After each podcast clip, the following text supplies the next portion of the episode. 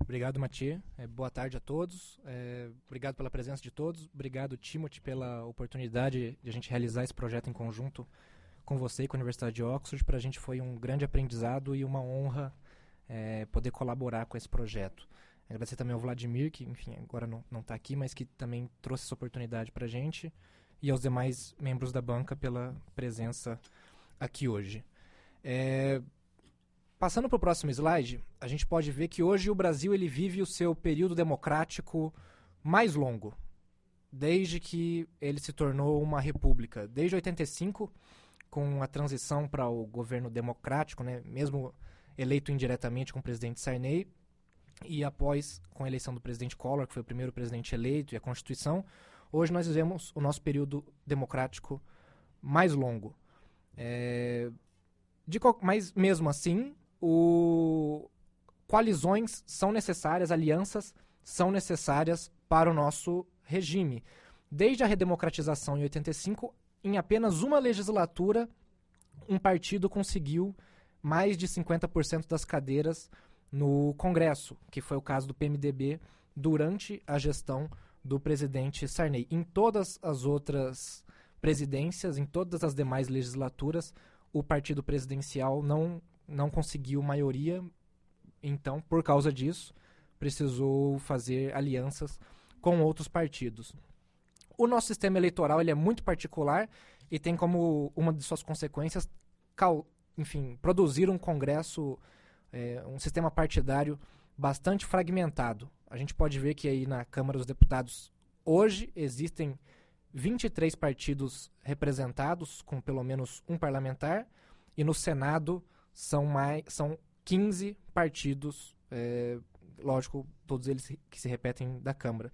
E provavelmente alguns mais vindo nos próximos meses, talvez a Rede Sustentabilidade, talvez o PROS, talvez o Solidariedade, é, entre alguns outros que ainda estão tentando se viabilizar.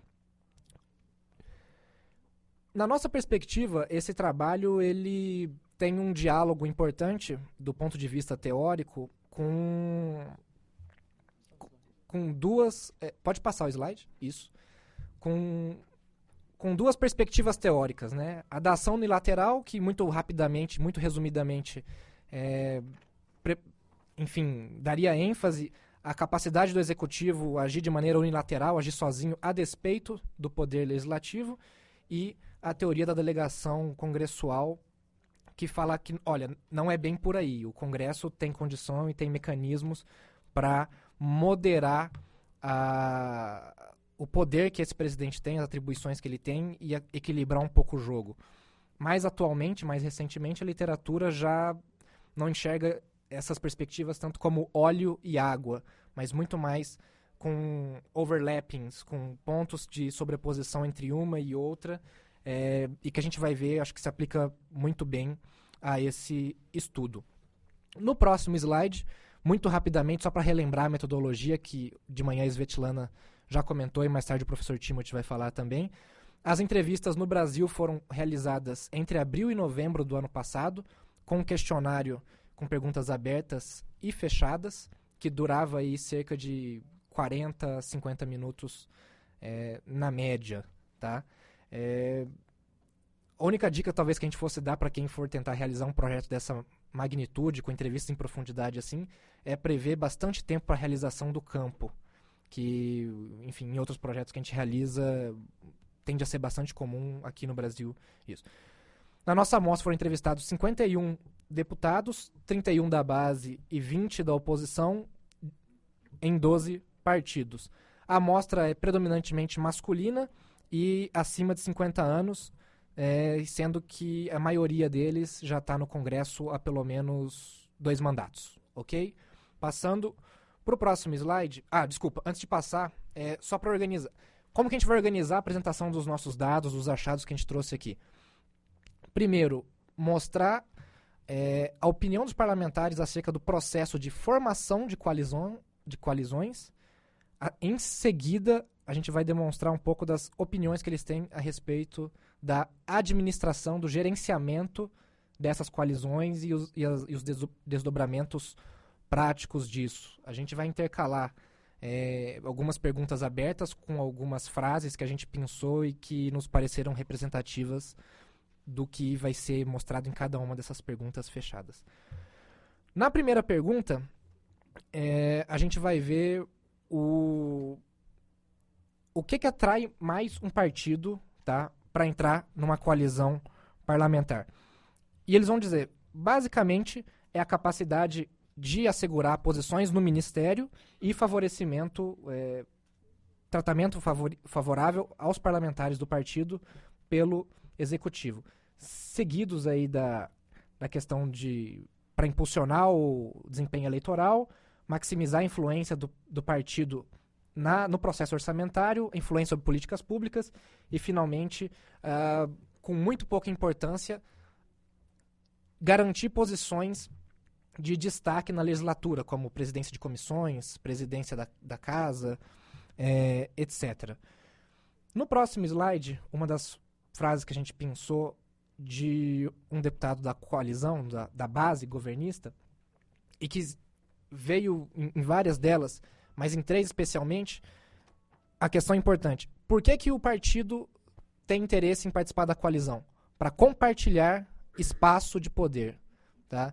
É, isso foi uma coisa que nos surpreendeu durante as entrevistas por vir formatado dessa maneira. Ah, para compartilhar espaço de poder, de maneira explícita, que apareceu em três entrevistas, e em outras entrevistas, não com essa frase, mas com a mesma ideia. Né? É, essa frase em especial, mais à frente eu destaco, a gente destacou uma questão ali, que tem a ver também com a maneira como a população percebe os parlamentares. Ah, o partido tem interesse em entrar na coalizão para compartilhar espaço de poder, principalmente em cargos de nível de ordem executiva, em ministérios, em autarquias, em estatais. Por quê? Por quê? Porque a população não espera de um parlamentar apenas um bom legislador, mas alguém que consiga resolver algum problema da vida dela no dia a dia, algum problema dela é, que normalmente é de natureza e prerrogativa do Poder Executivo. É, em outros parlamentares, outras entrevistas vão é, ressaltar bastante isso. É, da importância do parlamentar carrear recursos, carrear políticas públicas e da importância do relacionamento com o executivo para fazer isso. Seguindo na próxima slide, ok, né? O que, que interessa para um partido, mas do outro lado, quais são as ferramentas que um presidente tem para atrair partidos para sua base? E a gente vai ver que são basicamente cargos e orçamento. Bastante convergente com o interesse que os parlamentares teriam, né, do, que eles veem como interessante para os partidos aderirem à base governista. Quando eles falam de favorecimento, é, é importante dizer que muitas vezes esse favorecimento é do ponto de vista de emendas orçamentárias, são de recursos orçamentários. Então, por isso que a gente acredita que casa muito, né? É, o poder de nomear ministros, o poder de o controle sobre orçamento, depois, mais embaixo, vem a troca de favores, os poderes legislativos do presidente, com a posição mais secundária, intermediária, e o controle sobre o próprio partido do presidente. Para ilustrar um pouco essa, essa perspectiva, no próximo slide a gente vê uma frase que a gente destacou o seguinte, né? É, facilidade de ter acesso a recursos orçamentários, a, os deputados da base né, vão ter mais acesso aos, aos departamentos governamentais, aos ministérios, aos órgãos do governo, e vão ter um relacionamento mais próximo com o governo, uma coisa que os parlamentares de oposição não terão, não têm. Além disso, os partidos da coalizão, da base, vão ter mais poder para influenciar as políticas públicas da administração. Por exemplo, o Ministério X, que a gente omite aqui o nome. Durante os mandatos do governo Lula, ele foi chefiado por um ministro associado ao Partido X, um partido da base. Esse partido definiu todas as diretrizes desse ramo do, do ministério, definindo suas prioridades. Isso é muito importante para os partidos fazerem parte é, da base de apoio ao governo. Isso aqui ilustrando aquela, aquele ponto.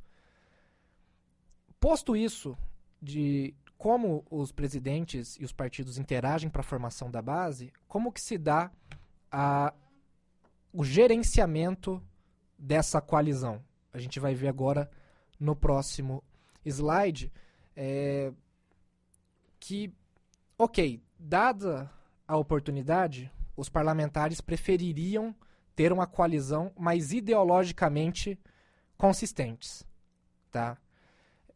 Mas quando perguntados, indagados, a se colocarem no lugar do presidente da República e dizerem com que tamanho de base você gostaria de operar, a situação muda um pouco. E no próximo slide a gente vai ver. É, olha, desculpa, né?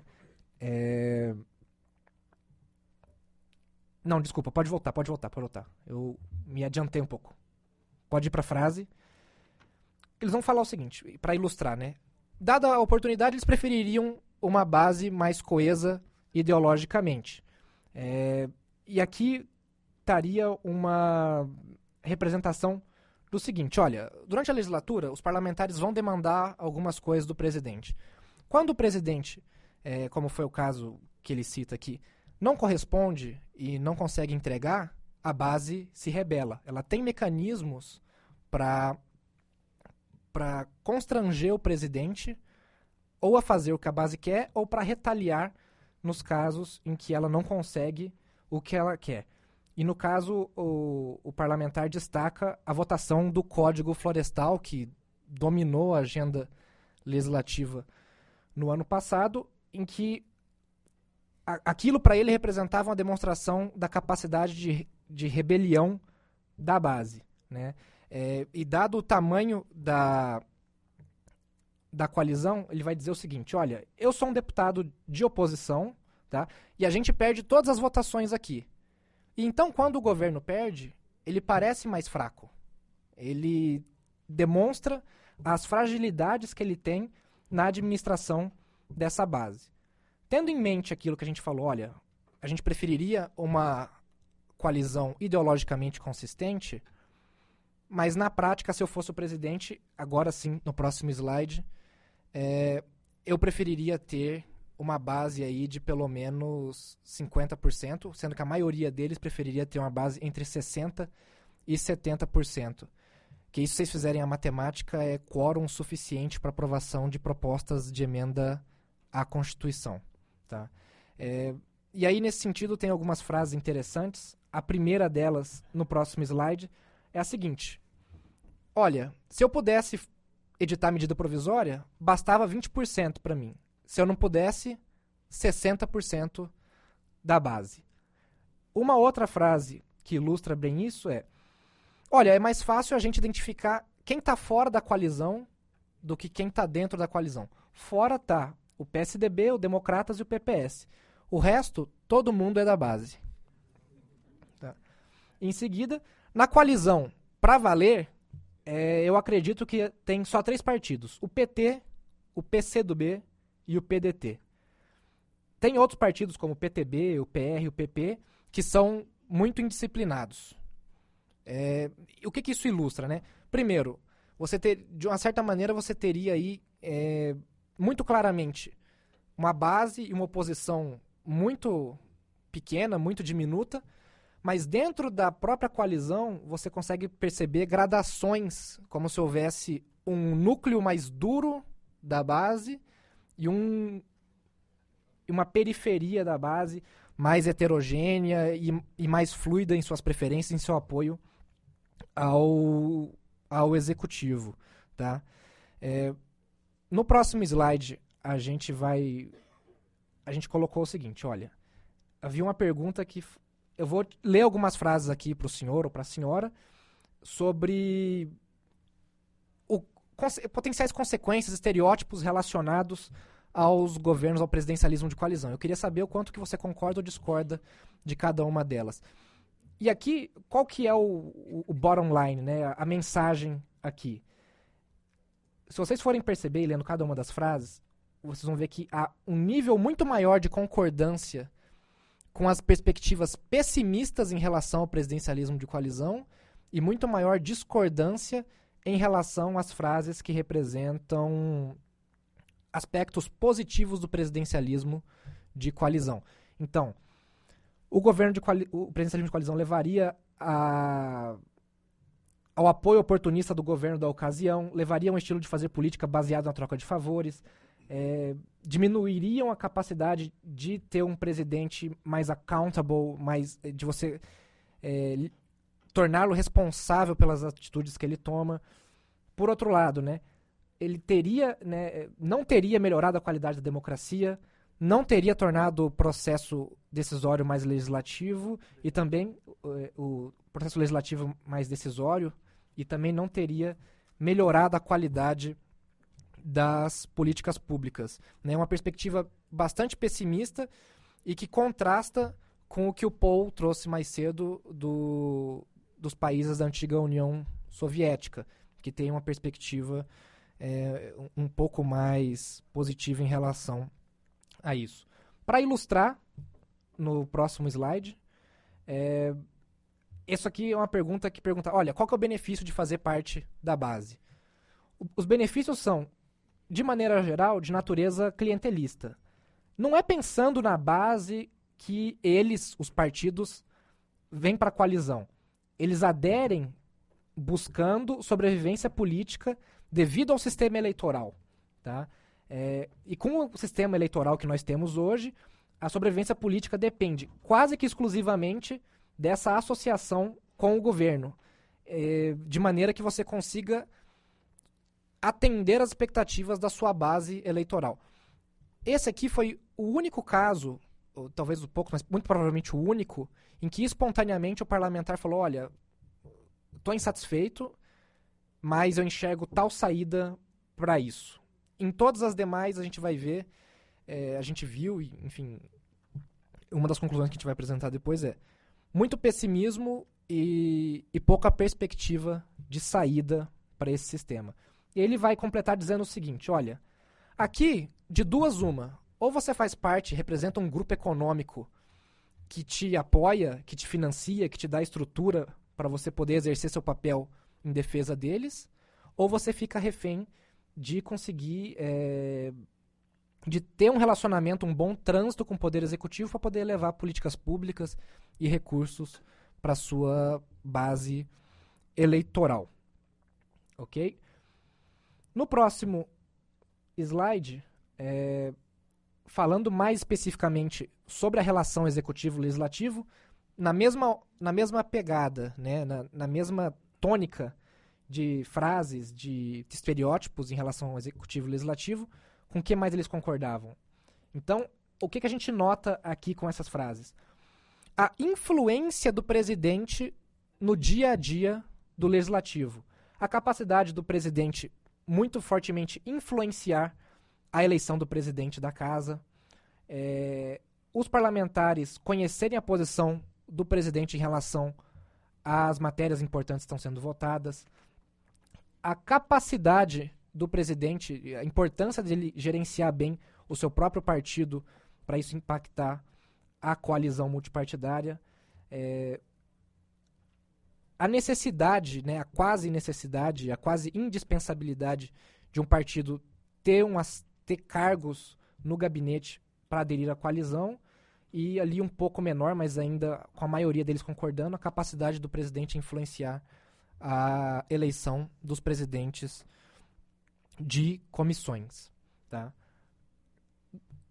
Com as frases que a gente ilustra, é, muito especificamente de um deputado de oposição que vai falar, olha, o presidente, ele é um senhor aqui dentro. Ele tem o presidente da Câmara, ele tem o presidente do Senado, o líder, as lideranças, os líderes dos partidos da base. Ele vai utilizar de todos os métodos que tiver disponível, tiverem disponíveis a ele para formar e manter essa base. Entrando um pouco mais especificamente no processo legislativo, no, que a gente falou, presidencialismo de coalizão, relação executivo-legislativo. Agora, o que que determina um, o destino de um projeto de lei, de propostas legislativas aqui dentro? são basicamente é, atores externos que são identificados como os, os vetores de pressão mais importantes para determinarem o futuro de uma proposição legislativa. Primeiro, uma posição do presidente e pressões externas ao parlamento. E depois, mais abaixo, uh, os vetores internos, lideranças partidárias, o presidente da casa e os presidentes das comissões. No próximo slide, primeiro um, uma citação representando o poder do executivo, né, que vem no seguinte sentido: olha, em algumas ocasiões, quando a votação é muito importante para o presidente é, e são fundamentais para expandir políticas públicas, iniciativas, projetos que a gente tem, a base, a maioria da base, ela se mostra evidente. Então, a fidelidade aumenta e consegue passar esses projetos. Por outro lado, na próxima citação, a gente vê a influência dos atores externos, e em especial dos financiadores de campanha. Né? Um deputado da oposição vem e nos diz: olha, você tem que prestar atenção em quem são os financiadores de campanha, você tem que observar o comportamento do parlamentar dentro da comissão. Isso é muito importante, e, e, o parlamentar enfatiza. Tem um monte de deputados, como ele diz, se dizem aqui no plenário que juram que são da base, mas nas comissões se comportam muito mais como deputados parlamentares de oposição. Por quê? Porque lá o executivo não consegue monitorar eles também e eles têm mais liberdade para agir como eles preferem, como eles querem, e para negociar acordos melhores para eles. Como membro da oposição, eu diria que é muito mais fácil se opor ao governo nas comissões do que no plenário.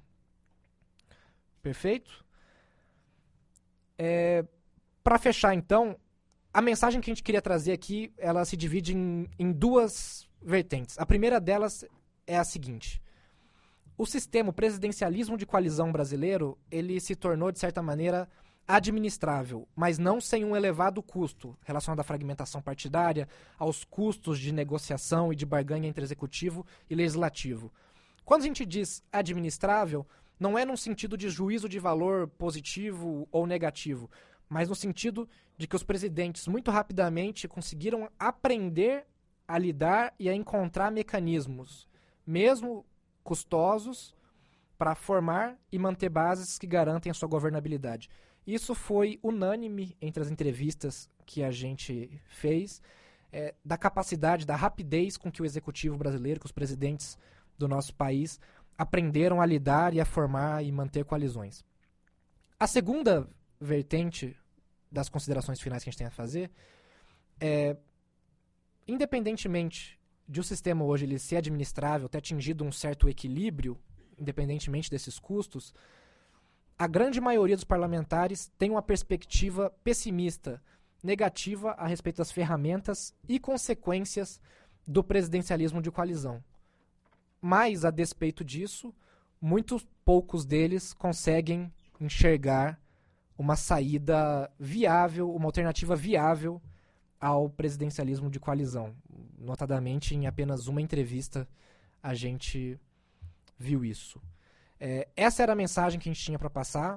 O presidencialismo de coalizão no Brasil ele tem uma certa estabilidade, ele funciona razoavelmente com seus custos, é, mas ele enfrenta um paradoxo. Né? É, ao mesmo tempo que ele funciona, é estável, ele é enxergado de maneira bastante negativa e a gente, pelo visto, não consegue se livrar dele. Muito obrigado.